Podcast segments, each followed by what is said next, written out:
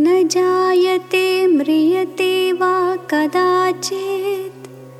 नायं भूत्वा भविता वा न भूयः।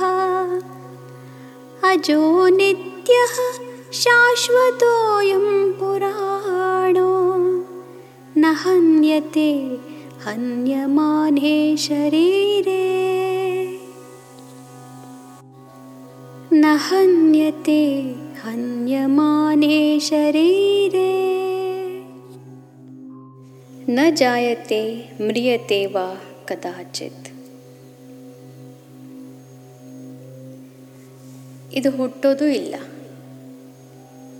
ಇದಕ್ಕೆ ಮರಣ ಅನ್ನೋದು ಇಲ್ಲವೇ ಇಲ್ಲ ಆತ್ಮಕ್ಕೆ ಹುಟ್ಟು ಅನ್ನೋದು ಇಲ್ಲ ಹುಟ್ಟು ಇದ್ದಾಗ ಮರಣ ಅನ್ನೋದು ಇರೋದು ದೇಹಕ್ಕೆ ಹುಟ್ಟೋದು ಅನ್ನೋದು ಒಂದಿದೆ ಆದ್ದರಿಂದ ಅದು ಮರಣವನ್ನು ಹೊಂದತ್ತೆ.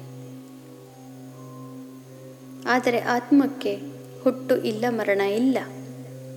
ಅದು ಒಂದು ದೇಹದಿಂದ ಒಂದು ದೇಹಕ್ಕೆ ಹೋಗ್ತಾ ಇರುತ್ತೆ ಅಷ್ಟೇ. ಇಲ್ಲದೆ ಹೋದರೆ ಯಾವ ದೇಹವೂ ಬೇಡ, ಅದೇ ಮುಕ್ತಿ ಸ್ಥಿತಿ. ಅಲ್ಲಿಗೆ ಹೋಗುತ್ತೆ. ಹೊರತು ಇದಕ್ಕೆ ವಿನಾಶ ಅನ್ನೋದು, ಕೊನೆ ಅನ್ನೋದು ಇಲ್ಲವೇ ಇಲ್ಲ. ಇದು ನಿತ್ಯ. ಶಾಶ್ವತ. ಅಜಹ ಅಂತಂದರೆ ಹುಟ್ಟು ಇಲ್ಲದಂತಹ, ಇದು ನಿರಂತರವಾಗಿ ಬ್ರಹ್ಮಾಂಡದಲ್ಲಿ ಇರುವಂತಹದ್ದು.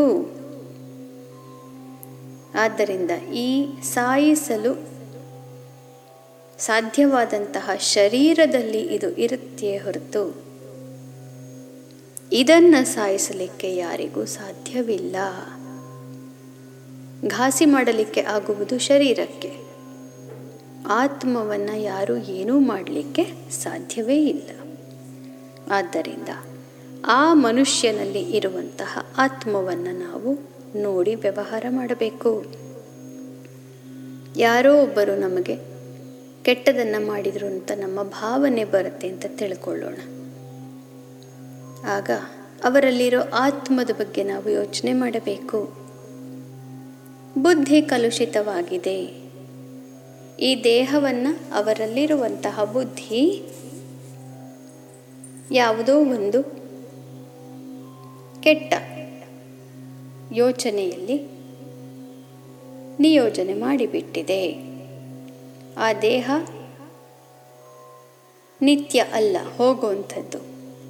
ಅದರಲ್ಲಿರೋ ಆತ್ಮಕ್ಕೆ ಯಾವ ಕೆಟ್ಟತನವೂ ಇಲ್ಲ. ಯಾಕೆ ಅಂದರೆ ಅದು ನಿರಂತರವಾದಂತಹ ಪ್ರಜ್ವಲ್ಯಮಾನವಾದ ಒಂದು ಶಕ್ತಿ. ಹಾಗಿದ್ದರೆ ತಪ್ಪು ಯಾರದ್ದು ಇಲ್ಲಿ? ನಾವು ಎದುರಿಗೆ ಓಡಾಡ್ತಾ ಇರುವಂತಹ ಅವರನ್ನು ಬೈದು ಅವರಿಗೆ ನಾವು ದ್ವೇಷ ಮಾಡಿದರೆ ಏನು ಪ್ರಯೋಜನ? ಆ ಬುದ್ಧಿ ಕೆಟ್ಟದು ಮಾಡಬೇಕು ಅನ್ನುವಂತಹ ಬುದ್ಧಿ ತಾನಾಗಿ ತಾನೇ ಬದಲಾಗಬೇಕು. ಅಲ್ಲಿವರೆಗೆ ನಾವೇನು ಮಾಡಲಿಕ್ಕಾಗೋದಿಲ್ಲ. ಇನ್ನು ದ್ವೇಷಕ್ಕೆ ಅರ್ಥವೇ ಇರೋದಿಲ್ಲ ಅಲ್ವೇ?